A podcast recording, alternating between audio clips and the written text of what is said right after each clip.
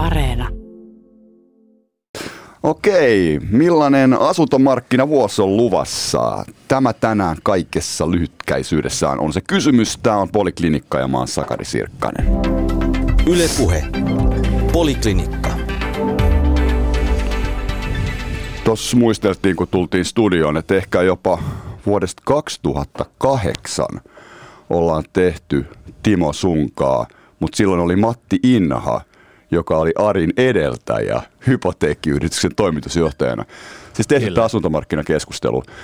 Se ehkä ei ollut ihan joka, tai se ei ollut, kun nyt mulla on sitten oltu, pyritty tekemään niin kuin periaatteessa varmaan joku 5-6 vuottakin silleen, että aina kevät, syksy. Et silloin se ehkä meni vähän niin kuin, ei ehkä niin kategorisesti – mutta tehty kuitenkin vuodesta 2008. Tämä on jäätävän pitkä story. Et yli kymmenen vuotta reippaasti. Harva mediatuote on näin menestyksekäs. Voimme onnitella itseämme tässä alussa. Eli Timo Metsola, olet Vuokraturvan hallituksen puheenjohtaja ja toimitusjohtaja ja Ari Pauna Hypotekki, yhdistyksen toimitusjohtaja. Moi. Moi. Moi moi. Viime syksy itse asiassa meillä jäi ekan kerran väliin se voidaan pistää tuon koronan piikki, kun se on spesiaali vuosi. Mutta onneksi ollaan nyt tässä ja tsekataan, niin tässä nyt meillä on 57 minuuttia aikaa, tai nyt jos vähän vähemmän, kun mä höpötän tähän alkuun niin paljon, niin tota, lopetan ihan kohta, niin tota, että mille, ehkä vähän, että mitä se viime vuosi, se kuuluu niin tähän, että missä me nyt ollaan, mutta ei nyt puhuta siitä hirveästi. Puhutaan siinä, missä nyt ollaan ja mihin ollaan menossa. Se kiinnostaa jengiä asuntomarkkinoilla, koska asuntolainat on mennyt tosi hyvin kaupaksi viime vuoden lopulla, mikä on todella yllättävää. Sen te varmaan nostatte myös esille. Okei. Kyllä. Mutta mistä me aloitetaan? Aloitetaan vaikka siitä, että että tosiaan koronavuosi on alkanut ja rokotetta pukkaa ja bileitäkin ehkä jossain vaiheessa. Mm. Uusi iloinen 20-luku vai miten tässä käy? Niin, no siis asuntomarkkinoilla, jos nyt sanottaisiin ihan lyhyesti, että mikä on tilanne, niin tilanne on se, että suomalaiset muuttaa paljon. Ja se näkyy sille, että paitsi että asuntolaina menee kaupaksi, asunnot menee kaupaksi, niin myöskin vuokra-asunnot liikkuu.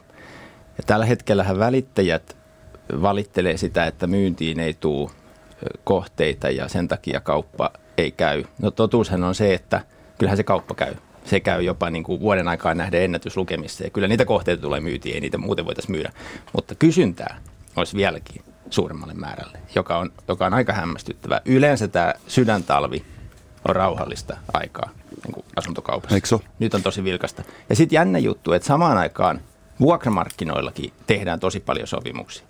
Sitä vähän hämää se, kun samaan aikaan uutisoidaan, että vuokra-asunnoista ei ole pulaa, mikä on ihan totta, tarjontaa on paljon. Mutta just siksi niitä sopimuksia pystytään paljon tekemään, koska ei ole pulaa, on, on, on tota paljon asuntoja tarjolla. Ja se yleensä menee niin, että jos asuntokaupassa on vilkasta, niin vuokramarkkinalla vähän hiljenee.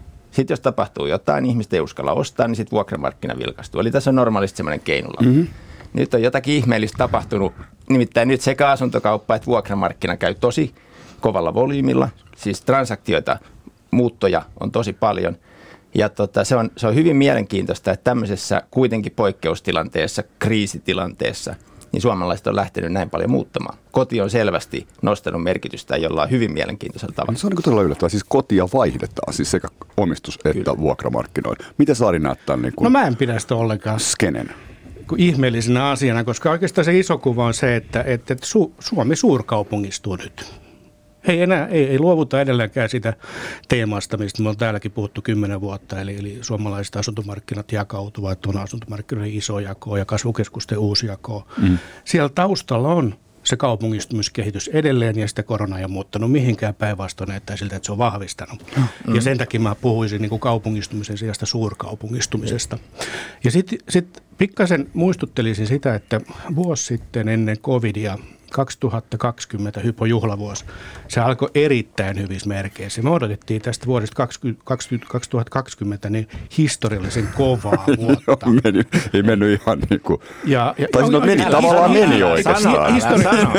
me odotettiin Mutta se oli erilainen vuosi silti, mitä te odotitte. Me odotettiin sitä erittäin, erittäin hyvää asuntomarkkinavuotta, historiallista vuotta, ja se al- alkoikin niin.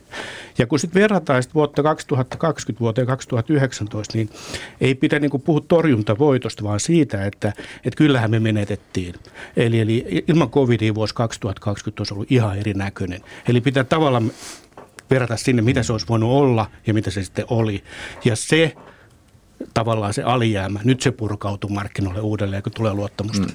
No mehän ei voida siis tietää, ja se voi olla, että sä oot oikeassa, mutta mun mielestä on, on myöskin mahdollista, että asuntokauppa käy nyt tällä hetkellä vilkkaammin kuin se kävisi, jos ei olisi ollut mitään koronapandemiaa. Ja, ja tässä on semmoinen jännä psykologinen juttu, että, että niin kuin me tiedetään, että vaikka jatkosota kun päättyi, niin Suomessa oli semmoinen tietty sodan jälkeinen hurmos. Ja, ja hassusti, niin kun, kun on ensin kriisin kokemus ja ihmiset, ihmiset sitten kokee tavallaan sen tunnepuolella vahvasti ja sitten tulee semmoinen kokemus niin kuin viime kesänä, että maailmanloppu peruutettu ja, ja tässä taas on toivoa ja intoa ja näin. Mm-hmm. Niin se kanavoi sellaista jännää positiivisuutta, joka näkyy siis paitsi asuntomarkkinoilla, niin ihan yleisesti kuluttajaluottamuksessa. Et täysin ehkä niin kuin ration vastaisesti, niin suomalaisillahan on erittäin vahva luottamus nimenomaan siihen omaan talouteen tällä hetkellä. Ja Arjo ihan oikeassa siinä, että kaupungistuminen on jatkunut ihan, ihan entiseen tapaan. Ja se on osa syy. Mutta siitä, että nyt näin paljon on näitä muuttoja, niin kyllä me nähdään se, että siellä on tosi paljon myöskin kaupunkien sisällä muuttavia. Ihan poikkeuksellisen paljon. Ja varsinkin vuoden aikaan nähden niin kuin todella poikkeuksellisen paljon. Tämä pandemia on muuttanut meidän normaali arkea ja käyttäytymistä ja lomailua ja muuta, niin se on sotkenut myöskin tämä asuntomarkkinan perinteisen vuoden aikana. Se aika, se, se, niin kuin, se, niin kuin, se vuosikellon. Kyllä, vuosikello on nyt, nyt on vaan juuttunut pohja, nyt on vaan talla pohjassa koko ajan. Mutta hei, tätä on pakko vielä vähän jatkaa, koska niin tämä on todella kiinnostavaa, että oliko se niin, että viime kevät purkautuu nyt vai onko tässä joku tämmöinen niin koronalisä, joku ihan mystinen mm. juttu, tai kuulostaakin vähän mystiseltä nyt vielä, jos te havaatte sitä lisää, että onko tämä tuonut jotakin ihan, ihan niin kuin, niin kuin Timo tässä heitti, että jotain ihan niin kuin aitoa asenne muutosta asuntomarkkinan no, Siellähän on ainakin asuntorahoituksen näkökulmasta, niin kuin monta kertaa ollaan puhuttu, niin ei se kaupunkilainen omistusasuminen ole katoamassa mihinkään. Eli kun puhutaan asuntomarkkinoista, niin entistäkin tärkeämpää analysoida omistusasuntomarkkinaa ja vuokramarkkinaa erikseen ja rinnakkain. Niistähän se kokonaisuus muodostuu. Ja siellä on nyt mone, molemmissa on himoa ja vetoa ja, ja, ja elinvoimaa, ja, mutta ne kaikki rakentuu mun mielestä sille suurkaupungistumislinjalle joka niin kuin näkyy. Eli eihän se, eihän se asuntomarkkina ja asuntolainamarkkina niin kuin kaikkialla Suomessa toimi. No ei, ei. Tota, tässähän se just onkin taas nyt, kun me tässä innoissaan uutisoidaan, niin sitten tunnelma lässähtää, kun meikäläisen pannukakku. niin, kun seitsemän tota, minuuttia mennyt ja nyt lässähtää. Joo, ja kun nurkista palaa, mutta tota, se on sellainen juttu, että ne paikkakunnat, joissa asuntokauppa on kipuillut jo valmiiksi, siis maantieteellisesti jo todella iso osa Suomea, niin siellähän tämä nyt on ollut niin kuin naula-arkkuun tämä, tämä tilanne. Myöskin te, teitä pankkeja voi katsoa, että tota, luotonanto on kyllä kiristynyt vakuusarvot, ne vähäisetkin mitä on ollut, niin on, on niin kuin tavallaan menetetty. Enkä mä tiedä, voiko siitä syyttää. Se on siis ihan ymmärrettävää. Mutta tota, tässä kuntavaalien alla – niin, niin tota, eipäs nyt ole taas näkynyt hirveästi ää, näitä asuntomarkkina-aiheita. Mun mielestä se, että miten me hallitaan siinä osassa Suomea ää, tota, sitä asumisen yhtälöä, jossa, jossa ei mene niin hyvin kuin tässä kasvukolmiossa, niin sen pitäisi ilman muuta olla kuntavaalien teema. Ironista kyllä, rakentamisesta ja asuntomarkkinoista puhutaan täällä kasvukolmiossa koska täällä on positiivisia asioita, mistä puhua. Mutta ilmeisesti se on niin, että näillä ongelmilla, ongelmista puhumalla ei saada ääniä, ja siksi ei haluttaisi puhua siitä taantuvan Suomen tilanteesta. Koska jos joku on, niin se on nimenomaan kuntapäättäjien käsissä rakentaminen. Kyllä. Puhutaan mutta tosi vähän. Näin mm-hmm. on. Ja se kuntapäättäjät tekee ne päätökset, jossa pistetään automarketit ja ABC ja muut sinne ulkopuolelle ja räjäytetään rikki se kylän normaali tai pikkukaupungin normaali rakenne ja näin. Ja niin kuin historia on meille opettanut, niin ne on usein kohtalokkaita ja peruuttamattomia siirtoja. Mm-hmm. Mm-hmm. Näin se on, näin se on. Tuossa tota, on niin kuin, tietysti meillä on niin kuin velkaantumista, siitä on varoteltu Suomen pankkipoliitikotkin, on asuntolainariskiä ja sitten niin kuin, tähän liittyy tietysti näihin alueisiin myös tätä niin kuin, tämmöistä niin kuin asuntolainaa pommi, velkapommi. Ja sitten on tämä konkurssiuhka, joka nyt on poistunut. Ja konkurssi siis lainsäädäntö ja siis siitä seuraa nyt konkurssiuhka siis yrityksessä, katsotaan vähän isompaa kuvaa. Ja toisaalta sitten tietysti tämä niin kuin elpymispakettikin. Mä tuon nyt vähän tämmöisiä kaikenlaisia juttuja tähän keskusteluun. Ja miten se niin kuin linkittyy asuntomarkkinoille. Miten te näette tämän kevään, kun me nyt mennään tässä eteenpäin, että mitä tässä tulee tapahtua. Sitten on se rokote on tulossa. Ja... Joo. Tärkeää, että katso, kun pankinjohtaja katsoo, niin se totta kai lähtee covidissa, lähtee eurosta, EUsta, no. tämän tyyppisistä asioista. Tullaan tänne Suomeen, niin – niin hirveän tärkeää on, on se, että, että Suom, Suomen talous on tässä covidissa pärjännyt aika hyvin. Se antaa mm. pohjaa tulevalle, mutta ei sen varaa pidä tuudittautua, koska meillä on niin paljon tekemättömiä töitä siellä niin kuin matkan varrella rakennemuutosten osalta sun muuta. Mutta jos asuntorahoitusta katsotaan, niin, niin positiivinen uutinen oli se, että luottoluokittajat niin poisti suomalaiselta finanssialalta negatiiviset näkymät ja, ja se antaa niin kuin uskoa siihen, että rahoitus pyörii. Mm. Mutta se edelleenkin se rakentuu siihen juurikin tähän, että kasvukolmiot, suurimmat kasvukaupungit ja tämän tyyppiset alueet saa sitä rahoitusta ja omistusasukkaista kilpaillaan erittäin paljon, marginaalit laskee ja, ja, ja tämän tyyppinen toiminta vaan vahvistuu. Eli onko se, tämä mitä... korona, sorry mä onko tämä korona niin kuin lisännyt tätä eriytymistä, Kyllä, eriytymistä? kyllä, mutta se on niin, myöskin tämä korona-aika myöskin toi esiin sen, sen asian, mistä me ollaan täällä puhuttu ja Timokin on puhunut paljon, eli yhtiölainet ja sijoittajavetoinen uudistuotanto. Eli kyllähän se paljasti toi viime vuosi sen, että uudistuotanto on viimeiset viisi vuotta nojannut erittäin vahvasti sijoittajiin ja yhtiölaina vipuun. Mm-hmm. Ja, ja ehkä enemmänkin kuin mitä tiedettiin. Eli kyllähän, ne, kyllähän niin kuin, jos katsotaan viiden viime, viimeisen vuoden uudistuotannon laatua, sisältöä jakautumista, niin se on niin kuin 70-90 prosenttisesti, riippuu vähän kaupungista, niin painottunut vuokra-asuntoihin. Eli uudistuotannosta ei uudi, juurikaan omistus, omistusasuntoa etsivät kotitalot etsi ja osta niitä kohteita. Et se on se uudistuotanto viimeisen vuoden ajalta, se on vuokra-asuntotuotantoa. Mm. Mennään mä, mulla on näistä yhtiölainoista asiaa, mutta... Men, mennään mutta siihen, koska siihen on hallitusohjelmassa kirjaus, niin. mutta ei mennä ihan vielä. Mä menisin sanoa ihan saman. Sä kysyt Just tästä näin. keväästä. Niin jos mä, mä puhun saan... siitä, jos ajatellaan, että, niinku, täs, niinku, et, et, mikä on korkonäkymä, mikä on inflaatio, kaikki tämä asuntojen hinnat, mitä Kyllä. tulee tapahtumaan. Niin täh- tähän nyt, kun me katsotaan kevättä ja siis toisin sanoen kevät-talvea ja kevättä, eli lähikuukausia, niin meillä on väistämättä edessä koronakevät kakkonen. Yeah. Ja nyt jos tota, tässä keskiviikon Hesarin ansiokasta grafiikkaa esimerkiksi katsoo, niin, niin siitä on aika helppo nähdä, että tehtiinpä niin tai näin, niin huhti ja toukokuu tulee olemaan meiltä vai, meillä vaikeita. Joko ne tulee olemaan vaikeita sitä kautta, että muuntuneiden virusten helpomman tartuttavuuden takia, niin meillä tapaukset nousee ja, ja meillä on niin terveyshuolia. Ja, ja tota, nousu lähtisi maaliskuun lopussa oikeastaan kaikissa skenaarioissa ja sitten huhti-toukokuu olisi erittäin vaikeita. Toivon mukaan kesää sitten ehtisi rokotteet. Mm-hmm. Se on yksi vaihtoehto. Tai sitten, jos halutaan ehdottomasti pitää ne tartuntamäärät kurissa, niin se tarkoittaa hyvin tiukkoja rajoitteita mm-hmm. huhtikuussa ja toukokuussa. Nyt kun mä puhun tästä koronakevät kakkosesta, niin on myöskin riski, että me saadaan asuntomarkkinoilla koronakevät kakkonen. Joo, mä oon ihan samaa mieltä. Se, se oli tuossa joulutammikuussa, kun puhuttiin vuodesta 2021, niin itse pohdiskelin juurikin samaa, että toistuuko kevät 20 nyt keväällä 21. Joo. Ja, ja, ja sitten jos sitä pohdiskelee, niin sitten myöskin toistuu tavallaan ehkä jalostettummassa muodossa vielä ne torjuntatoimet ja, ja sopeutumismuodot mm. ainakin asuntomarkkinoilla ja asuntorahoituksessa. Eli jos jotain ehkä täällä omistusasumisen puolella on havaittu, on se, että hetkinen, pankithan antaa lyhennysvapaita ja niin edelleen, Euroopan mm. laajuisesti ja niin päin pois. Niin. Eli, eli, eli siellä niin kuin, kylläkin niitä joustoja ja puskurimahdollisuuksia edelleen on, mutta jos tämä homma pitkittyy vuodesta 2021 vuoteen 2022, niin sitten alkaa kyllä näkymään myöskin uudisasuntotuotannossa ja sitä kautta mm. siis, siis omistusasuntomarkkinoilla ja vuokra-asuntomarkkinoilla. Mä sanon tähän väliin, että Ari Pauna ja Timo Metsola, me puhutaan asuntomarkkinoista jo toista vuosikymmentä. Niin, ellei peräti kolmatta. Ellei peräti kolmatta. niin hetkinen, nyt niin. 2008 Just näin. kolmatta. Niin, kato, kato. Se on hyvä, että joku ja. korjaa toimittajan niin. matematiikkaa ja logiikkaa. Kuulijoille Yleensä se ei mene väärin, mutta joskus, kerran vuodessa ehkä. Yle johto kuulee, niin pistää meitä vaihtoon. Ollaan ihan ysyys tästä. Se on hyvä, että se korjaa korjasit. Siis kym... Mä pistän tähän väliin Kymmenen vuoden jälkeen tulkitaan, että ollaan jo kalussa. Nyt jinkkuu väliin. Yle Puhe. Poliklinikka.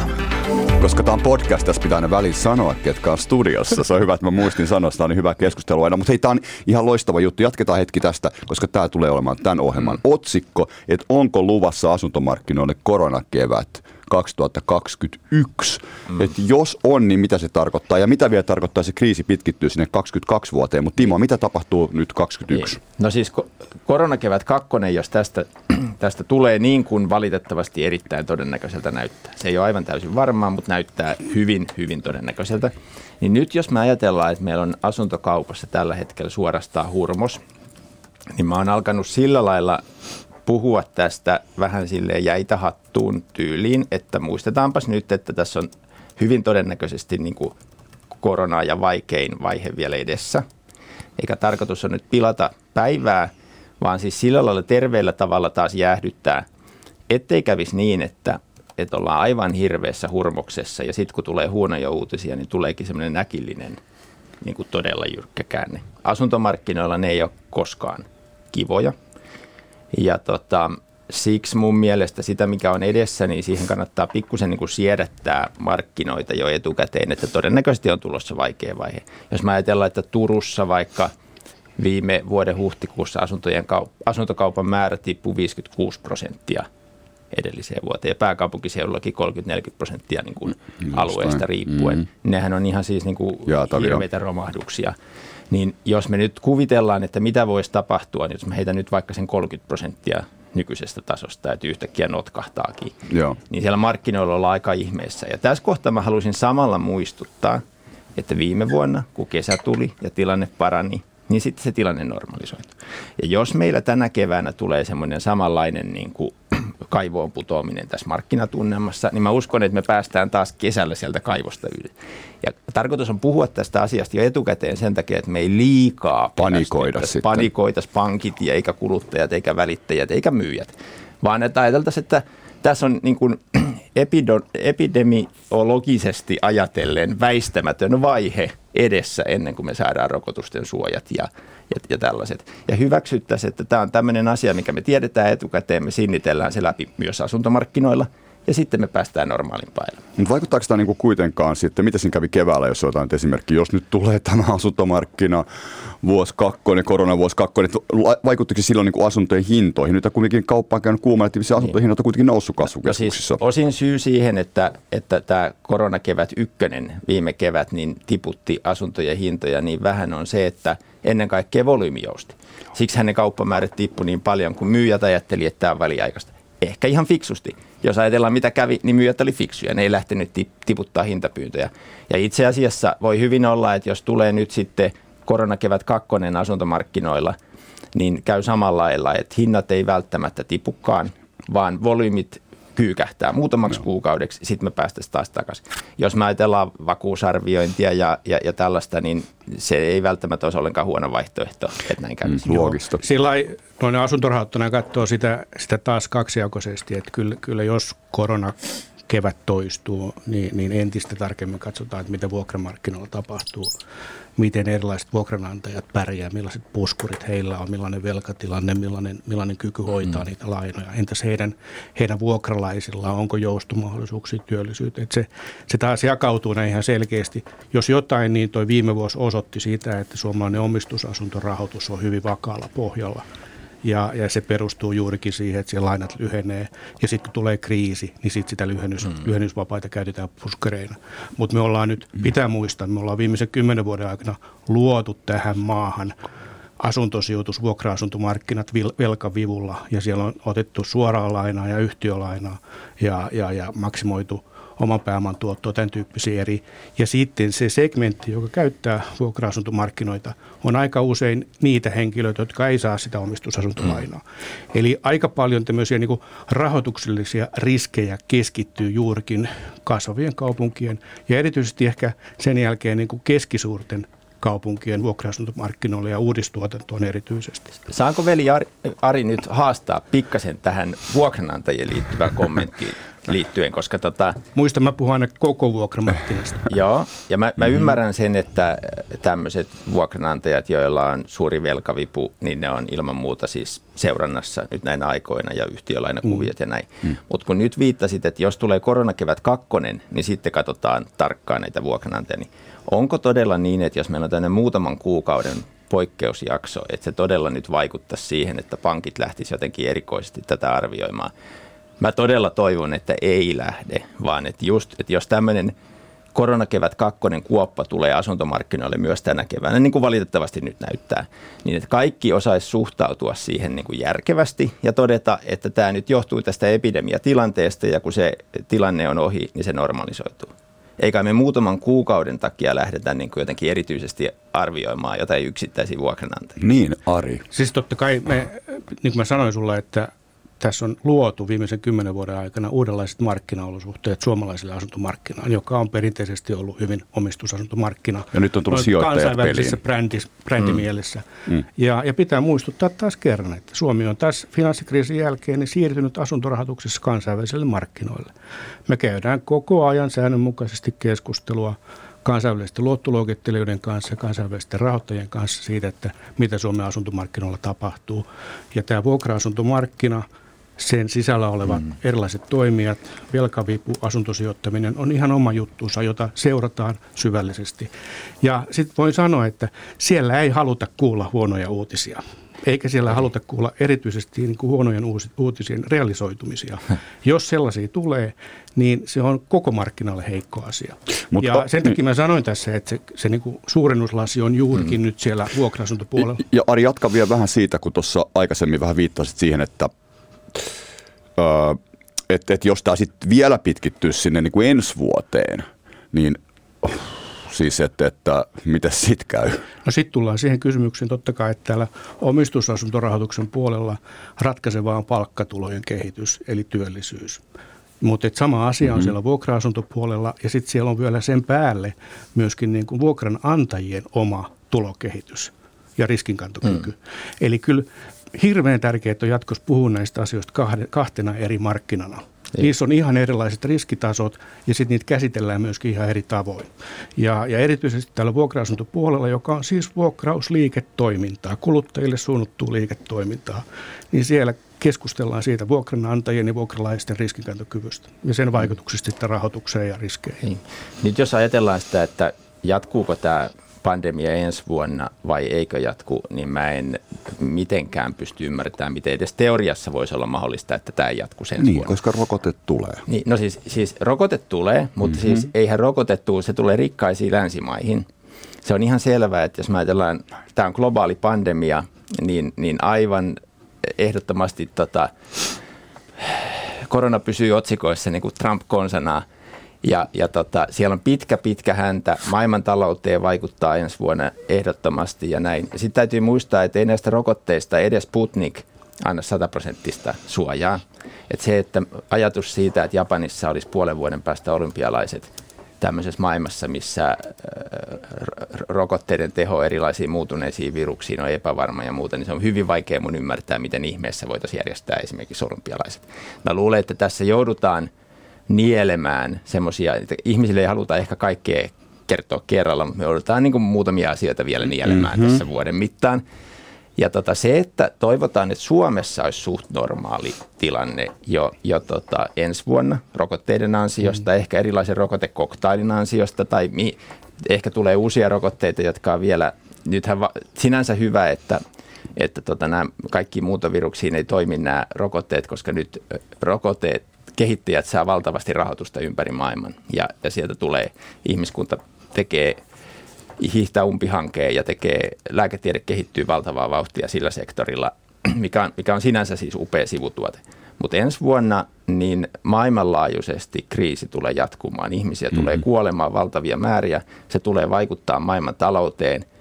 Sitten meillä on, on, on kuitenkin myöskin Suomessa tulee olemaan jollain tasolla korona, korona läsnä. Ja ennen kaikkea meillä tulee olemaan tämän koronakriisin jälkipyykki, eli, eli kestä, käsistä karannut kestävyysvaje ja Portugali, Kreikka, Suomi, mitä näitä nyt on, näitä, jotka joutuu kamppailemaan aika haastavan ää, niin kuin näkymän kanssa tässä lähivuodet, niin missään nimessähän nämä asiat ei ole ohi. Ja kun ne ei ole ohi, niin kyllä ne totta kai eri reittejä vaikuttaa asuntomarkkinaan, koska asuntomarkkinaan vaikuttaa kaikki, mitä mm. yhteiskunnassa tapahtuu, kaikki oleellinen. Tuo on kyllä tärkeä, todella tärkeää, että toit tuon globaalin kuvan myös mukaan. Tuossa tuli mieleen just tämä Pfizerin ja tuota BioNTechin rokote antaa 95 pinnaa. Se on tosi paljon mutta sehän on niin kuin vain yksi osa tätä koktailia, koska poliorokotus on 90 pinnaa, että siihen suhteutettuna sehän on valtavan hyvä. Mutta sitten tässä AstraZenecassa on vissiin 70 ja siinä Modernaa taas siinä välissä, että tota, koktaililla mennään, mutta me ollaan poliklinikalla, puhutaan asuntomarkkinakoktaileista. Timo Metsola ja Ari Pauna ja mä oon niin. Sakari Sirkkanen. Niin. Yle Puhe. Poliklinikka. Mm. Mä voisin itse asiassa sanoa tässä, että mun mielestä asuntomarkkinat pitäisi nyt rokottaa tätä koronakevät kakkosta vastaan. Ja millainen rokote on asuntomarkkinan rokote? Se on sellainen rokote, että me saadaan henkinen sietokyky sille, että keväällä tulee turbulenssia. Me pidetään jäitä hatussa niin, että tilanne ei nyt ihan tässä alkuvuonna kuumenisi liikaa asuntokaupassa ja sitten me pidetään jäitä hatussa niin, että me ei ruveta tuhkaa ripotteleen päälle loppukeväästä, kun tapahtuu korjausliike toiseen suuntaan käytännössä väistämättä.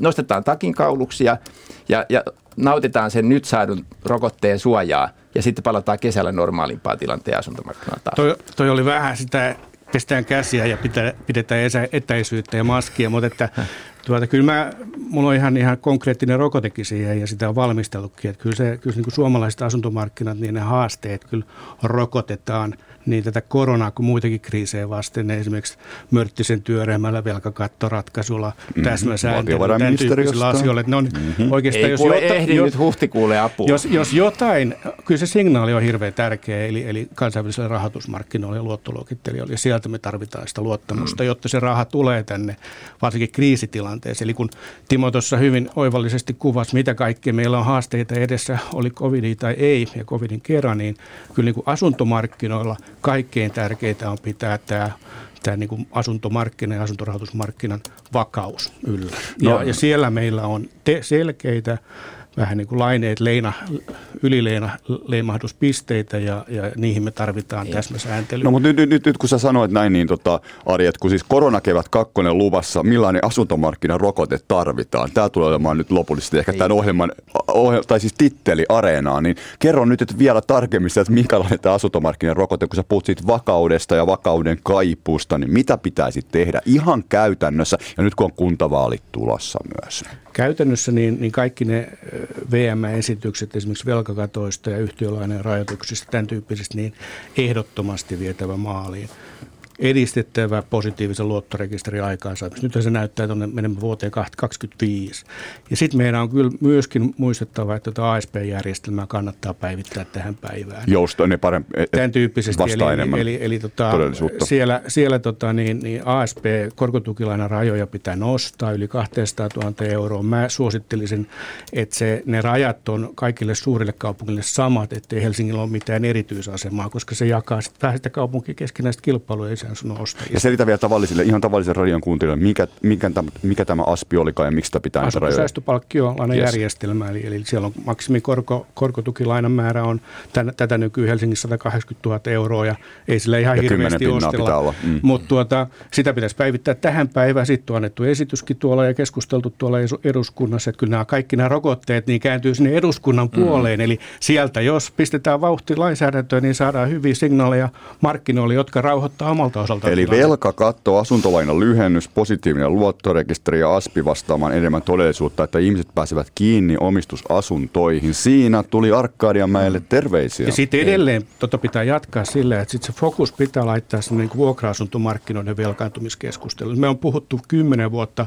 omistusasukkaiden velkaantumisesta.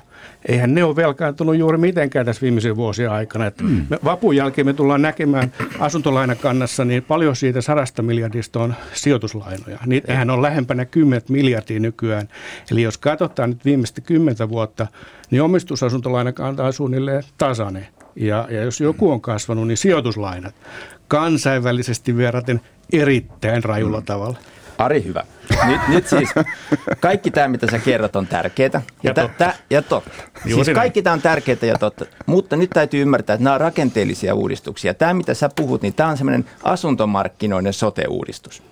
Ja se on pirun tärkeää tehdä, pirun vaikeaa tehdä, vie aikaa ja näin. Ja nyt Tästä täytyy ymmärtää, että nyt kun me puhutaan koronakevät kakkosesta ja siitä, että miten me rokotetaan Suomi nyt kestämään se turbulenssi, mikä on edessä nyt keväällä, niin, niin se on ihan sama kuin me sanottaisiin, että me varaudutaan koronatorjuntaan tekemällä sote-uudistus nyt tässä tänä keväänä. Ne on semmoisia asioita, mitkä ei missään nimessä ehdi hätiin. Ne on, ne on, nämä on niin kuin lähivuosien tärkeitä tavoitteita. Itse olen sitä mieltä, että tavallinen kuluttaja ei tiedä, että miten hyvää työtä Mörttinen tekee valtiovarainministeriössä joukkojensa kanssa. Tavallinen ihminen ja, ja se asuntokaupan kuluttaja, joka sitten lopulta sitä asuntokauppaa heiluttaa suuntaan tai toiseen, niin hän, hän toimii psykologian lainallisuuksien osalta. Jos nyt odotukset on se, että tulevaisuus on aivan mielettömän ruusunen ja asuntojen hinnat vaan menee katosta läpi ja, ja, ja mitään pahaa ei ole edessä, niin se on semmoinen harhaluulo, johon me tarvitaan tässä kohtaa mun mielestä rokotin. Ihmisille täytyy nyt kaikkien alan toimijoiden, välittäjien, pankkien, analyytikkojen, kaikkien kertoa, että jos käy näin niin kuin nyt näyttää käyvän, että virustilanne – huhtikuussa, toukokuussa Suomessa pahenee tai rajoitukset kiristyy ihan pirusti, niin sillä tulee olemaan vaikutuksia asuntomarkkinoihin. Varautu niin kuin henkisesti pohjustaa tätä. Ja sitten muistuttaa siitä, että todennäköisesti käy koronakevät kakkonen tulee olemaan niin kuin koronakevät ykkönen, että siitä mennään yli. Ja sitten kun me ollaan päästy vähän normaalimpaa aikaa, niin sitten me pystytään tekemään näitä asioita. Mutta jos me ajatellaan, että Mörttisen työryhmän raportti auttaa meidät tästä – koronakevästä yli, niin se on mun mielestä ihan sama kuin me sanottaisiin, että sote-uudistus auttaa meidät, meidät taltuttamaan tämän pandemian. Se ei, se sano, niin, sano niin, niin me kaikki uskotaan, että se on todellakin tärkeää ja totta. Joo, ja mä, mä, mä, käyn, mä vielä sanoisin näin päin, että me ei kyllä niin 2020 aikana nähty tuolla omistusasuntomarkkinoilla ja asuntolain oman kodin ostajien ja lainahakijoiden keskuudessa mitään puumia tai humaltumista, tämän tyyppisiä asioita. Jokainen et ihan viime kuukausinakaan et ole joka, huomannut mitään merkkejä. Ei ole mitään puumia. Jokainen stressitestataan 6 prosenttia vasta. Se hyvin äkkiä, kun sä tulet pankin tiskille. Niin Sanotko se, Ari se, vielä uudestaan, että ja... asuntomarkkinoilla siis ei ole nyt viime kuukausina ollut mitään puumia? Me puhutaan omistusasuntomarkkinoista ja vuokramarkkinoista. Vuokramarkkinoilla varmasti varmasti, asuntosijoittamisessa varmasti on erilaisia puumeja. Omistusasuntomarkkinat ovat hyvin vakaat. Ja no, niitä pitää keskustella. Miksi sun korvat heiluu pikkusen? Ei todellakaan. eli, eli... Hei, Ari, Ari, nyt on sellainen juttu, me, me, me ollaan älyttömän monista asioista samaa mieltä, mutta mä, mä on sitä, mun mielestä se on tärkeää tässä kohtaa sanoa, että, että se kehitys, mikä on viimeisen parin kolmen kuukauden aikana asuntokaupassa ollut, niin se on ollut ihan poikkeuksellisen vauhdikasta. Ja, ja ensiasunnon ostajia ja asunnon vaihtajiakin on kanssa liikkeellä. Mä uskon, että te myönnätte vastuullisesti lainat. Ja tämä on nyt, anteeksi, että mä kiusaan. Hei, se, hei, mä en voinut vastustaa hei. kiusausta, koska toi oli nyt vähän sellaista pankinjohtajapuhetta, mitä me on totuttu täällä haastaa. Mutta nyt tilanne on se, että se, että asuntokauppa käy näin vilkkaasti, niin se johtuu tästä psykologiasta. Ja siksi äh, me ollaan siinä mielessä vähän heikoilla jäillä, että kun tunnepuoli ajaa ihmisiä nyt niin kuin toimimaan, mm-hmm. niin silloin se tilanne on herkkä myöskin heilahteluille toiseen suuntaan. Ja me tarvitaan vakauttavia elementtejä. Siksi mä puhun sitä rokotuksesta, että nyt ihmisiä täytyy pohjustaa siihen, että, että lukekaa, lukekaa tämän viikon uutisia, lukekaa tätä THL-analyysejä, lukekaa vaikka se Hesarin juttu keskiviikon lehdestä, katsokaa niitä kuvia, huhtikuussa, toukokuussa meillä tulee olemaan joko paljon tartuntoja tai paljon rajoituksia tai molemmat. Ja niillä tulee olemaan hetkellinen muutaman kuukauden vaikutus asuntomarkkinoille. Varaudutaan siihen henkisesti etukäteen ja mun mielestä me perustellusti uskalletaan luottaa, että kun menee muutama kuukausi eteenpäin, niin koronakevät kakkonen jää taakse niin kuin jäi koronakevät ykkönenkin. Ja sitten sen jälkeen meillä on aika palata näihin asuntomarkkinan sote-uudistuksiin ja tällaisiin. Mutta tämä on tärkeämpi, tämä on Tämä on vähän niin kuin tulipalo tämän huoneen nurkassa, että meidän täytyy selvittää se ensin, tiedätkö, ennen kuin me voidaan tehdä asuntomarkkinan. Mut, mut, ei, meillä, ei meillä ole kyllä mitään tulipaloa nyt menossa, eli, eli sä puhut ihan asiaa siitä, että totta kai... Voidaanko pitää... nyt puukata lähetys sinne toukokuulle, niin sitten katsotaan, Joo se on kiinnostava nähdä se, että mitä ihan, siis viime vuosi oli todella kiinnostava ja todella jännittävä. Ja mä oon sitä mieltä siis näin niin kuin tässä analyysimielessä, että se on, se, on, se on oikeasti ammatillisesti tosi kiinnostavaa nähdä, että mitä tänä keväänä käy. Mutta tässä on myöskin asuntomarkkinoilla on niin suuri merkitys niin kuin kuluttajaluottamukseen ja, ja yleiseen tunnelmaan, että meillä ei ole varaa mokata tätä. Tämä ei ole mikään leikki tai koe. Ja meidän asiantuntijoiden mun mielestä täytyy vastuullisesti varoittaa ihmisiä siitä, että tunnelmat tulee notkahtamaan keväällä. Siis mä olen täysin samaa mieltä, että koronakriisi jatkuu, mutta sitten mä olen eri mieltä, että sä niputat kaikki asuntomarkkinatoimijat samaan lohkoon. Ja mä oon tuonut tässä jo muutaman kerran esiin sen, että meidän on keskusteltava omistusasuntomarkkinoista erikseen. sijoittajamarkkinoista erikseen ja sijoittajapuolellakin institutionaalisista toimijoista ja kotitaloustoimijoista.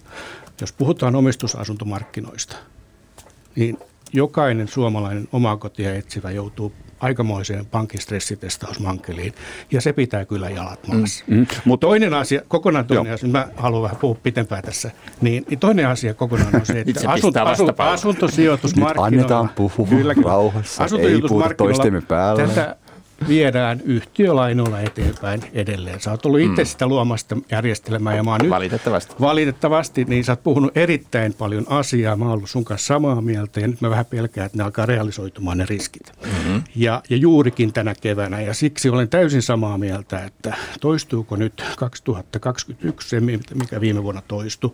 Jos toistuu, sen takia mä äsken sanoin, niin ne riskit on siellä vuokra-asuntomarkkinoilla. Ja mä haluan ehdottomasti puukata toukokuulle tätä keskustelua nähdä, että missä se, missä sitten, jos jossain, jos jossain kytee, niin missä se sitten roihua keväällä? No niin kuin mä sanoin tuossa alussa, että kun meillä jää viime syksy tekemättä, siis mulla on tehty tosiaan joka kevät, joka syksy, niin vedetään ilman muuta tänä keväänä kaksi ohjelmaa, siis me niin kompensoidaan tämä. Mutta hei siis nyt, Aris, täytyy kysyä myös sulta.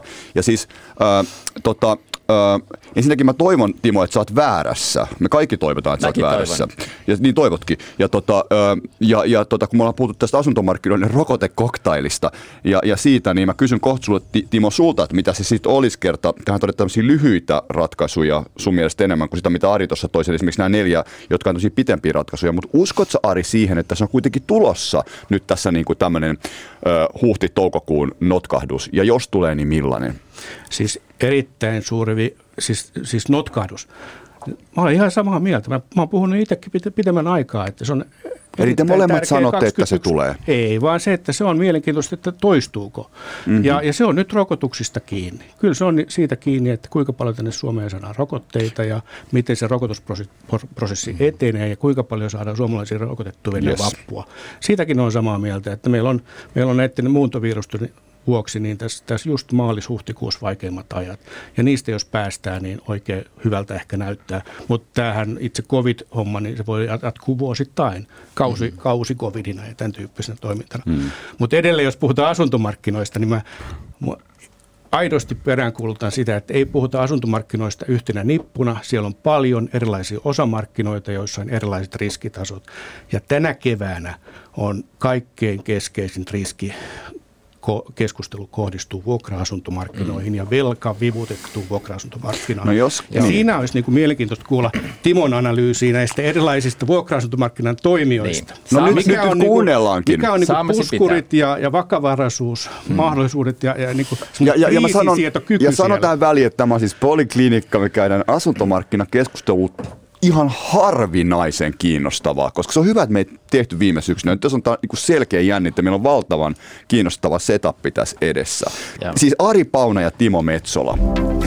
Ylepuhe. Mm. Poliklinikka. Ja nyt kun sieltä tuli tästä vuokramarkkinariskistä, on tullut jo todella paljon Arilta vahvaa tekstuuria, niin Timo, mm. kun olet Vuokraturman hallituksen puheenjohtaja toimitusjohtaja itsekin merkittävä asuntosijoittaja. Ja niin, varoittaja.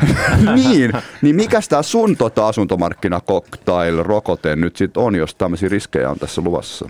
No, Nimenomaan vuokramarkkinoilla. Um, vuokranantajien on ihan poikkeuksellisen tärkeää just tällä hetkellä ymmärtää, mitä vuokramarkkinoilla tapahtuu. Ja se on tärkeää sen takia, että markkinoilla on tapahtunut muutos. Muutos on se, että ää, käytännössä koko Suomessa varsinainen vuokra-asuntopula on poistunut. Ja Suomessa on ollut vuokra-asuntopula siis 74 tuli vuokrasääntely, se päättyi 95 ja, ja sitten sen jälkeen asuntojen määrä on kasvanut vuosituhannen alusta 800 000 tultu miljoonaa vuokra-asuntoa. Tarjonta on kasvanut sen verran paljon, että tota, jos me katsotaan ne, niiden kotitalouksien määrä, joka haluaa asua tota, niin kuin keskeisimmissä kaupungeissa vuokralla ja niiden asuntojen määrä, mikä on tarjolla, niin ne on, ne on tullut tasapainotilaan. Ei se tietysti edelleenkään tarkoita, että kuka vaan saa minkä vaan ja millä hinnalla vaan ja mistä vaan. Että tota, mutta siis se, että ylipäänsä me ollaan päästy irti siitä tilanteesta, että asuntoja on vähemmän kuin niitä kotitalouksia, jotka vuokralle haluaisi. Ja, ja tämä, tämä vuokrattujen asuntojen määrän näin suuri kasvu, siis noin 25 prosentin kasvu, niin, niin se on aivan perustavanlaatuinen. Ja, mm-hmm. ja välillä aina esitetään se ongelmana, eihän se ole ongelma, vaan se on vastaus kysyntään. Se on mahdollistanut sen, että kaupungistuminen voi jatkua, vuokra-asuntoja tarjolla, ihmiset voi muuttaa, yritykset saa työntekijöitä ja, ja se, on, se on hirveän tärkeä asia, mutta vuokranantajan kannalta on, on hirveän keskeistä hiffata se, että enää asuntomarkkinat, siis vuokramarkkinat ei ole niin kuin venäläinen kauppa, että ovella on jono ja hyllyllä on vähän tavaraa ja kaikki menee kaupaksi. Venäläinen kauppa. Nyt me ollaan siirrytty, siis neuvostoaika on päättynyt vuokra-asuntomarkkinoilla. Me ollaan siirrytty valintamyymälään. Neuvostoliittolainen markkina. Niin, niin, neuvostoliittolainen markkina on päättynyt. Vuokra-asunto markkina on muuttunut siis tämmöiseksi, tiedätkö, niin kuin normaali Alepa on, että sä voit kävellä sisään ja katsella hyllyltä vähän, että joo, joo, joo. Mitä, on, mitä on tarjolla ja näin. Ja se tarkoittaa sitä, että tuotteen pitää olla kiinnostava, mm. se pitää olla hinnoiteltu järkevästi ja sitten myöskin sijainti ja kunto ja, ja tällaiset, niin ne, ne nousee ihan uuteen merkitykseen. Ja nyt niin tuossa Ari rakas ystävä sanoi, että mä niputan kaikki nämä niin kuin asuntomarkkina eri sektorit tässä, tässä asuntokauppajutussa. En, en mielestäni niputa.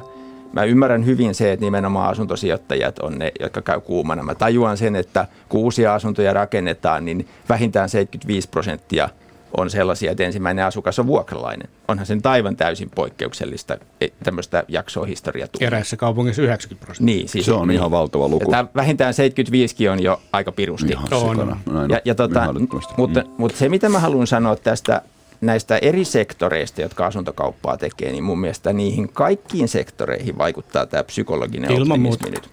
Ja se, siksi myöskin, että jos se optimismi vaihtuu pessimismiin, niin se myöskin vaikuttaa kaikkiin sektoreihin, myös sen ää, tota, oman asunnon ostajiin. Koska kaikki ne, jotka vois ostaa asunnon, niin ne ei suinkaan osta. Se, että ostavatko he vai eikö, niin, niin liittyy sitten siitä heidän kokemuksestaan, sitä omasta kokonaistilanteesta. Mutta nyt nämä tota, taloyhtiölainoihin liittyvät pelot, me tehtiin touko-kesäkuussa 2018 lähetystä, jonka ilmeisesti kuuli edes Matti Vanhanen. Mm-hmm.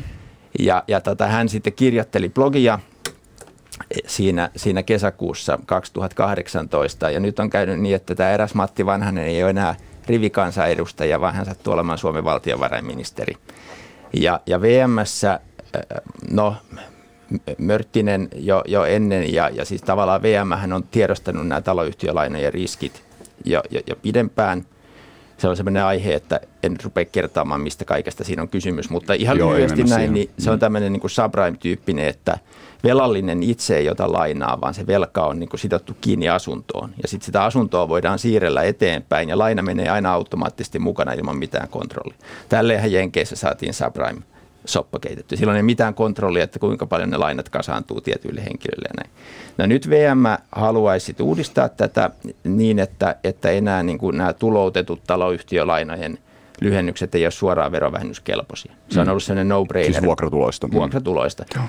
Ja se, siis se on käytännössä, että kun sä oot sijoittanut semmoisen, sun ei tarvinnut maksaa vuokratuloista veroa ollenkaan. Ja tämähän on myös Marinin hallituksessa siis kirjauksena. Se on myös hallitusohjelmassa. Taisi olla edellisessäkin jossain määrin. Että ei enää voisi vähentää vuokratuloista. Mutta, mutta tota, kyllä, yes. nyt, nyt tässä ollaan tekemässä semmoista emämunausta, että ollaan sen lisäksi, että tämä koskettaa niin kuin uusien taloyhtiön taloyhtiölainoja, niin ollaan sotkemassa tämä myöskin niihin perinteisiin, eli remonttilainoihin kun tehdään hissiremontti, putkiremontti, kattoremontti, että myöskin niiden vähennysoikeus poistuisi. Ja tota, se olisi nyt, niin kuin, Suomessa on 80 000 taloyhtiötä, yli 80 000, tätä on lähempänä 90 000 jo tänä päivänä. Ja tota, se, että sijoittajat on ollut äh, sitä joukkoa, joka on halunnut pitää niistä rakennuksista huolta ja on äänestänyt peruskorjausten puolesta ja se on auttanut pitämään niin kuin Suomen äh, asuntokantaa nykyaikaisena – nyt jos me tehdään tällainen siirto, niin me saadaan niin kuin, sijoittajat vastustamaan korjauksia. Ja sitten ne tehdään myöhemmin ja kalliimpana. Ja, näin. ja siihen mun, mun mielestä huomionarvosta on se, että tämmöinen menettely on toiminut vuosikymmenet ilman mitään ongelmia. Ja siksi meidän täytyy mun mielestä ehdottomasti nyt ruveta jakamaan taloyhtiölainat kahteen, kahteen eri otsikoon. Niin. niin, meillä on nämä rakentamislainat, mm-hmm. joita käytetään niin kuin keinottelutuotteena siinä silloin, kun uusia taloja pistetään pystyyn. Sitten meillä on korjauslainat. Ja meidän täytyy löytää sellainen malli, jossa ne korjauslainat pysyy vähennyskelpoisina. Ja sitten nämä niin, rakentamislainat, niin ne, ne, neitä taas ei saa vähentää. Okei, mä en tajunnutkaan, koska niinhän se on, että se hallituksen oleman kirjaus siis mahdollistaa sen, ettei yhtiölainan lyhennyksiä voisi enää vähentää vuokratuloista. Se koskee kaikkia. Kaikki. Ja that's the problem, niin. koska niin kuin sanoit, ja Ari No, tietää hyvin pankinjohtajana. Oletko eri mieltä? Olen, no, olen, mutta kuitenkin olen. hirveätä korjausvelkaahan tässä on. On, mutta tota, taas palataan siihen, mitä äsken sanoin. Eli, eli sä oot ihan oikeassa, juuri noin se pitää jakaa, mutta se pitää jakaa myöskin niiden kahden segmentin sisällä vuokra- ja omistuspuoleen. Mm-hmm. Korjauslaina saa aivan varmasti sellaisiin kohteisiin, joissa on omistusasukkaiden suhde noin 60-70 prosenttia. Vakaita Se asunto-osakeyhtiöitä. Pyörii. Mhm. Mm-hmm. Mutta me kohdataan taas tämä. Eli asunto, suomalainen asunto-osakeyhtiö on nyt hyvin paljon erilaisten asuntobisnestenkin alusta ja rahoituslähde. Ja kun omistusasuminen ja vuokra-asuminen ja asuntobisnes sekoitetaan, niin sä et ota siitä selvää siitä riskistä lainkaan. Ja se on se Soprain ydin. Eli aina pitäisi erotella nämä eri riskisegmentit toisistaan. Kun ne on niin jämptisti eroteltu, tiedetään niiden tasot, niin se kyetään hallitsemaan. Mä en usko, että korjausrakentamisen puolella nähdään omistusasuntovaltaisissa vanhoissa yhtiöissä tota sun ku- kuvailemaa ongelmaa, mutta siellä, missä on vuokraantaja valtaisia yhtiöitä, niin siellä se ongelma on. Sen takia, kun etsii omaa kotia, on se sitten uudistuotannosta tai vanhasta tuotannosta. Niin lue ne paperit. Lue paperit, ketkä on siinä osakkaina, mm. ketkä, onko se niin kuin omistusasuntoyhtiö, niin kuin me perinteisesti ollaan luultu, vai onko se käytännössä vuokra Ja sekään ei riitä, että luet ne, vaan sinun pitää myös ymmärtää. Mm. Jos et itse ymmärrä, niin sitten Kysy pankiltasi. vaikka tai joltakin, joka ymmärtää ja kertoo, mitä niissä luketaan. Aivan Näin olennaista. Mutta kaikki, kaikki muut oli juurikin niin kuin tuossa Timo kertoi, mutta tämä jaottelu vielä syvällisemmin, se tarvitaan Niin. tässä. Jos pysytään tässä, missä me ollaan eri mieltä, niin mäpäs kerron, missä se piru mun mielestä piileksi. No kerro. Nyt äh, sä, sinä Ari siis äh, käsittämättömän kaukonäköisesti rupesit 2010 puhumaan asuntomarkkinoiden isojaosta. Mm-hmm. Se oli käytännössä se aika, jolloin se isojako käynnistyi, ainakin niin kuin siis kaupunkien osalta. Et se oli se hetki, jolloin keskisuuret kaupungit ja isot kaupungit lähti erottamaan. Minäkin huomasin sen vuosia myöhemmin tilastotiedosta, mutta jollakin ihme haamuvaistolla sä pystyt sanoa sen käytännössä sillä hetkellä, kun se mm-hmm. tapahtuu. Nostan sitä hattua. Ja nyt tähän isojakoon kuuluu se, että meillä on tämä voittava puoli Suomeen, missä asunnot menee kaupaksi ja vuokralle ja näin. Oli oikeastaan systeemi mikä tahansa. Et kipuillaan hetki ja sitten haetaan tasapaino. Mm. Mutta miksi tämä, että sijoittajat ei saisi vähentää korjauslainoja, vaikka ne tuloutetaan taloyhtiön kirjanpidossa, niin enää vuokratulos. Miksi se olisi niin kohtalokasta? Nyt kun me mennään sinne keskisuuriin kaupunkiin, me mennään sinne lähiöihin, missä on ne isot peruskorjaukset edessä, niin jotta se kauppa edes jollain tavalla siellä on käynyt, niin se on perustunut siihen, että sijoittajien on kannattanut ostaa niitä. Sitten kun pidetään huoli, että ne korjaukset tuloutetaan kirjanpidossa, ne on saatu vähennettyä, ne talot on saatu korjattua, ne on saatu pidettyä asuttua. Nyt jos käy niin, että niitä korjauslainoja ei missään tilanteessa saa vähentää vuokratuloista, niin sijoittajilla ei ole mitään järkeä ostaa peruskorjaamattomista taloista, niin kuin tämän tyyppisiä kohteita. Ja se iskee juuri sinne, missä se asuntokauppa on niin kuin jyrkänteen reunalla mm-hmm. muutenkin. Ei meidän tarvitse mennä minnekään Kainuuseen, me voidaan mennä vaikka tuohon Lahden heikompiin lähiöihin, niin se on aivan kohtalokas. Mm-hmm. Ja nyt kun yhtä asiaa korjataan, niin ei saada olla niin kuin norsuposliinikaupassa, että kun kärsä tekee jotain, niin häntä, lyö maljakoita lattialle. Et nyt kun korjataan yksi ongelma, niin täytyy olla tarkkuutta korjata vain se osa, joka on ongelma, eikä rikkoa sellaista, jonka toimivuus on niin kuin keskeinen osa. Eli meidän täytyy olla erikseen nämä rakentamislainat, ja niihin puututaan, ja sitten erikseen nämä korjauslainat.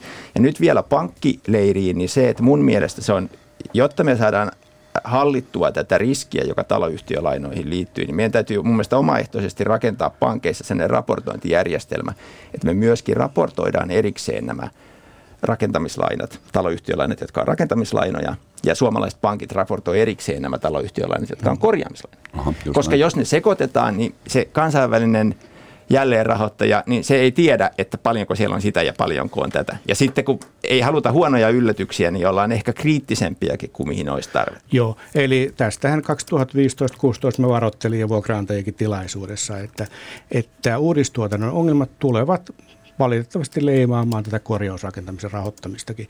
Tahdoin vaan sanomaan, ihan täysin samaa mieltä. Ne tulee todennäköisesti leimaamaan, koska ei niin hienojakoisesti enää ajatella kansainvälisillä markkinoilla. Se on, se on asuntosakeyhtiö, jossa on ongelmia. Uudistuotantopuolella ne tulee leimaamaan tätä korjauspuolta ja se on, se on iso haaste. Mutta meidän on pakko yrittää mun mielestä. Ilman muuta, mutta nyt tämä on kuitenkin sit sellainen, että miksi mä haluan puhua vuokramarkkinoiden kilpailutilanteesta. Tämä on aika vahvasti kuulostaa pienten vuokraantajien alueelliselta yritystukimallilta, mistä tässä ollaan huolissaan. Ja mä tiedän, Ari, että sä et tykkää sellaisista malleista. En, eli, eli jos peräkuuluttaa markkinaehtoista ja kovaraha asumista, niin sitten pitää kestää sen kilpailun vaatimukset. Jos se ei ole muutoin kuin tämän mallin takia kannattavaa, niin sitten pitää kysyä, miksi sitä tehdään. No mutta herra Jumala, miten ne keskisuuret taantuvat kaupungit voi kestää, kun ei enää muutenkaan kestää? No, silloin me puhutaan ne, ihan eri asiasta, Ari, markkinaehtoisesta markkina, me ollaan niin täällä, tilanteesta, vaan aluetuista ja yritystuista. Niin? Mutta me ollaan täällä tota, lähetyksissä monet kerrat puhuttu siitä, että kuinka me löydetään sellaisia keinoja, keinoja joilla voidaan keventää sen iskun ottamista vastaan. Mm-hmm joka liittyy siis, meillä on nämä pienet muuttotappiopaikkakunnat, jotka jo tämän vuosituhannen ekalla vuosikymmenellä jäi kelkasti.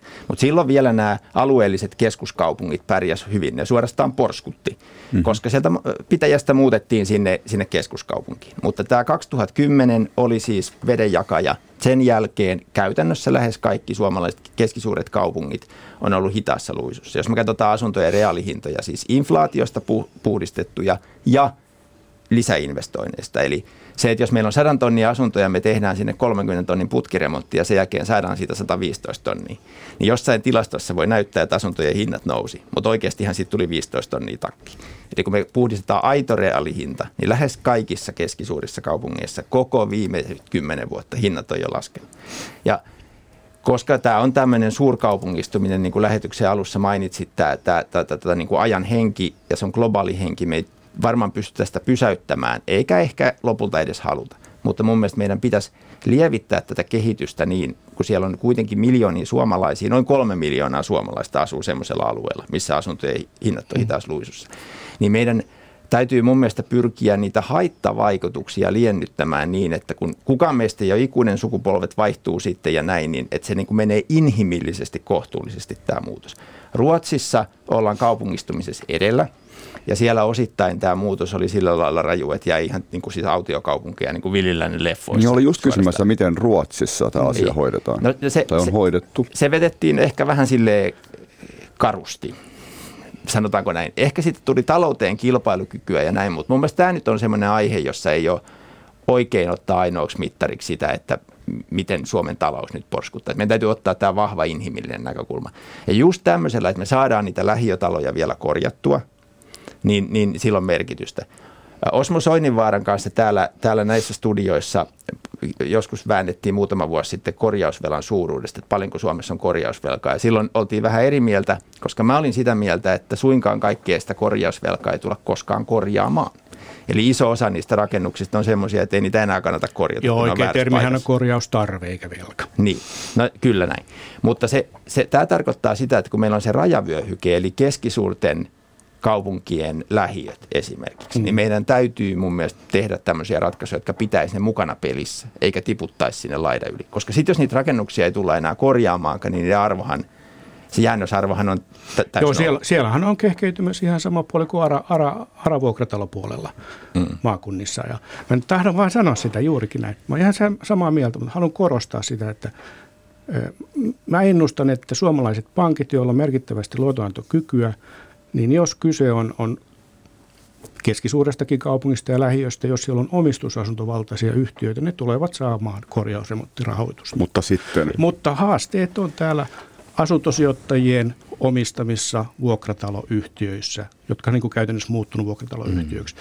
Ja se on yritysrahoitusta mitä suurimmassa määrin. Se yhtiö on, se, se asuntoyhtiö on yritys, ne vuokranantajat tekevät vuokrausbisnestä, joka suunnattu kuluttajille. Mutta kumpi, niitä, kumpi on enemmän arinoissa alueilla? 2020, jos se jotain opetti meille, mm-hmm. niin sen, että kuinka vahvasti asuntosijoittaminen ja vuokrabisnes on yhtiölainojen varassa. Ja se on kyllä huolestuttava. Mutta kumpi on enemmän alueilla? Siis meillä on kaksi eri ilmiöitä. Meillä on täällä kasvukeskuksessa nämä uudistuotannon haasteet ja sitten meillä on siellä, siellä taantuilla alueilla, pienemmissä kaupungeissa nämä juurikin ne kohteet, mm. mistä, mistä tota, Timo on perustellusti huolissaan. Mm. Semmoinen... Ne on vielä niin kuin yhtiöitä. Onko niitä Eli enemmän me, me suhteessa? Tullaan, me tullaan kohtaamaan tämä golf-osake. Onko niitä enemmän suhteessa siellä kuin, niin kuin suurissa kaupungeissa, Tampere, Turku, siis Helsinki? Haasteellisia kohteita ilman muuta. Niin, niin. näin tietysti totta kai niin. Mm. Nyt, mutta nyt kun sä puhut nyt äh, asunnon ostajista ja puhut vuokranantajista. Nyt on yksi porukka, yksi 1,6 miljoonan suomalaisen porukka, joka meidän täytyy kanssa ottaa mukaan, ja se on nämä vuokralaiset. Kyllä. Nythän on siis semmoinen tilanne, että Suomessa vuokra-asumisen ää, suosio on noussut. Osuus, Ää, ei suosi. No sanotaanpa sitten näin, että vuokra-asumisen osuus mun mielestä nuorten ikäluokkien kyselyissäkin on tota, siis myöskin preferenssitasossa on tapahtunut Ensiasunto muutosta. erittäin kova toive. On, on, on, mutta siis, kato, no ei, ei nyt, kun meillä tässä sitä statistiikkaa ei jäädä siihen, mutta joka tapauksessa siis äh, vuokra-asumisen volyymi on noussut Suomessa. Ja se on itse asiassa muuten noussut kaikissa länsimaissa sitä mukaan, kun ne on vaurastunut. Jos me katsotaan Eurooppaa, niin kaikkein, yllättävästi kaikkein eniten asutaan vuokralla kaikkein rikkaimmissa maissa. Jos me mennään Sveitsiin tai Saksaan, Juu. siellä asutaan eniten. Ja Aivan. kaikkein eniten asutaan omistusasunnoissa entisissä Suomi on kahden maan koillis Euroopan periferia. Niin, mutta Kauniisti sanottu. nyt jos me arvataan tulevaisuutta, niin mä arvaisin, että Suomi menisi länsimaiden perässä. Toivottavasti me jatkossa vaurastutaan ja vuokra-asuminen yleistyy, niin se kysymys ei ole pelkästään vuokranantajista. Meidän täytyy myöskin mi- miettiä sitä, että mitä me pystytään tarjoamaan niille vuokralaisille. Miten me pidetään tämä systeemi semmoisena, Kyllä, kyllä. vuokra-asuntoja... Kyllä Nyt, nyt niin kuin vuosi 2021 on sitä, että me rupeat, ru- ryhdytään keskustelemaan vuokrabisneksen sisäisestä kilpailutilanteesta ja riskinkäyttökyvystä. Ei aina mennä sinne Pirun vuokralaisiin. Ei aina mennä sinne vuokralaisiin, että kuinka niin kuin vuokralaisilla on haasteita ja ongelmia ja muita. Se on vuokralaisille Mut hei, suunnattua Ari, yksi- kuluttajabisnestä ja se on erittäin su- kovalla kasvuvauhdilla kehittynyt. Siinä on käytetty paljon velkavipua, siinä on hyvin monenlaisia erilaisia haasteita, jotka leimaa meitä Niin, kansainvälisesti. mutta Ari, 1,6 miljoonaa suomalaista, kyllä meidän täytyy puhua niistä vuokralaisista. Kaikista asukkaista pitää puhua, mutta pitää myös puhua tästä vuokrabisneksen to- dy- dynamiikasta. No mutta hei, tämä on ihan loistavaa. Itse asiassa tähän lopetetaan, koska tota, korona kevät kakkonen kun luvassa, millainen asuntomarkkinan rokote sitten tarvitaan. Tämä on ollut tämän päivän epistola. Mä oon siis dikkaillut tästä keskustelusta ihan super paljon. Mä oon vähän niin kuin myös tässä niin kuin, tiedätkö, ku- kuulijan roolissa, oppipoikana.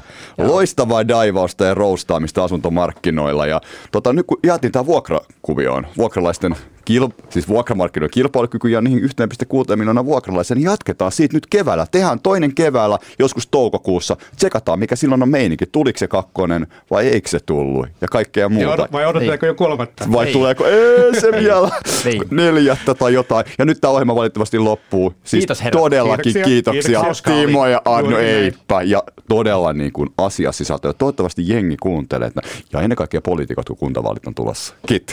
Näin. Moi. Yle Puhe. Poliklinikka.